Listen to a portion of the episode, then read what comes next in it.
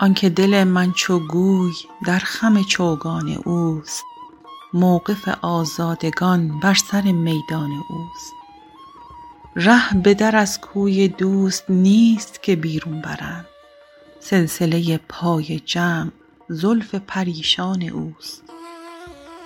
چند نصیحت کنند بی خبرانم به صبر درد مرا ای حکیم صبر نه درمان اوست. گر کند انعام او در من مسکین نگاه ور نکند حاکم است بنده به فرمان اوست. گر بزند بی گناه عادت بخت من است. ور بنوازد به لطف غایت احسان اوست. میل ندارم به باغ انس نگیرم به سرو سروی اگر لایق است قد خرامان اوست. چون بتواند نشست آنکه دلش غایب است. یا بتواند گریخت آنکه به زندان اوست. حیرت عشاق را عیب کند بی بصر.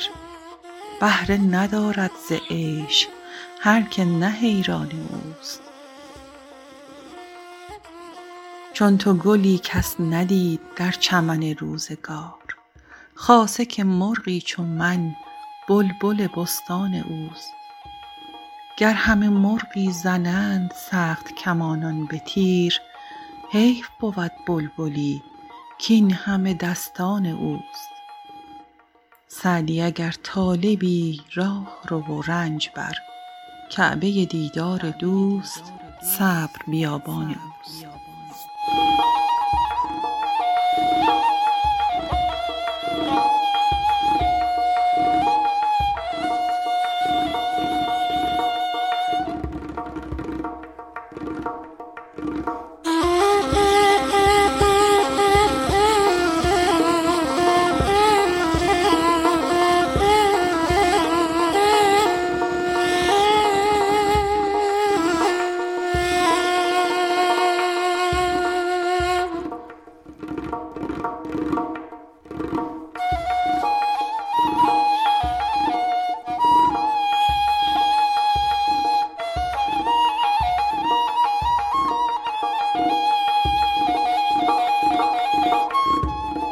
آنکه دل من چو گوی در خم چوگان اوست داشتیم این تصویر را موقف آزادگان.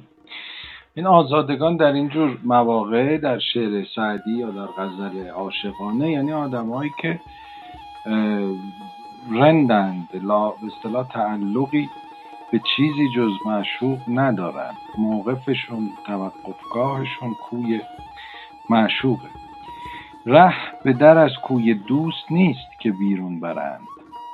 سلسله پای جمع زلف پریشان اوست این تقابل جمع و پریشان.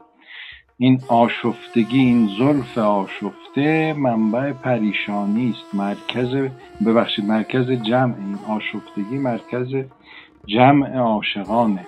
سلسله زنجیری است بر پای ایشان منتها آدم از دور که به این آتش نگاه کنه بیخبر که باشه اینو متوجه نمیشه و نصیحت می‌کنه.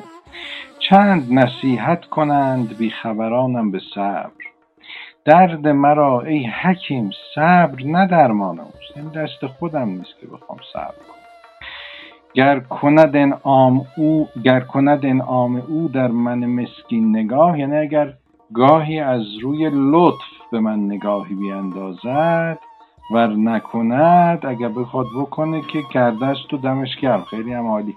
ولی اگر چنین نکنه هم باز اوست که تصمیم می‌گیره. گر کند انعام او در من مسکین نگاه ور نکند حاکم است.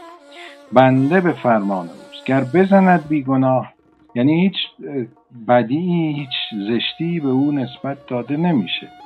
گر بزند بیگناه عادت بخت من و بنوازد به لطف قایت احسان اوست. اینجا معشوق و معبود طبیعتا با تعاریف و تصاویری که از بزرگواری و بخشش پروردگار در شعر عارفانه می‌بینیم یکی میشه نزدیک به هم میشه.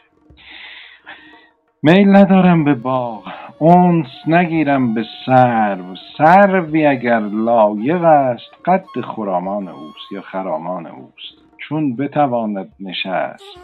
آنکه دلش غایب است. کسی که گرفتار چیز دیگری است آرام و قرار نداره چون بتواند نشست. آنکه دلش غایب است.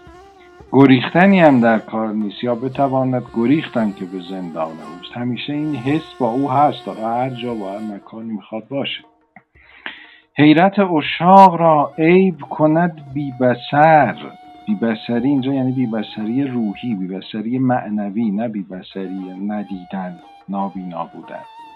حیرت اشاق را عیب کند بی بسر بهره ندارد ز عیش هر که نه ایران اوست. چون تو گلی کس ندید حالا باز این غزل عاشقانه پیوند می‌خوره به ستایش سعدی از هنرمندی خودش. چون تو گلی کس ندید در چمن روزگار خاصه به خصوص که مرغی چو من بلبل بستان اوست.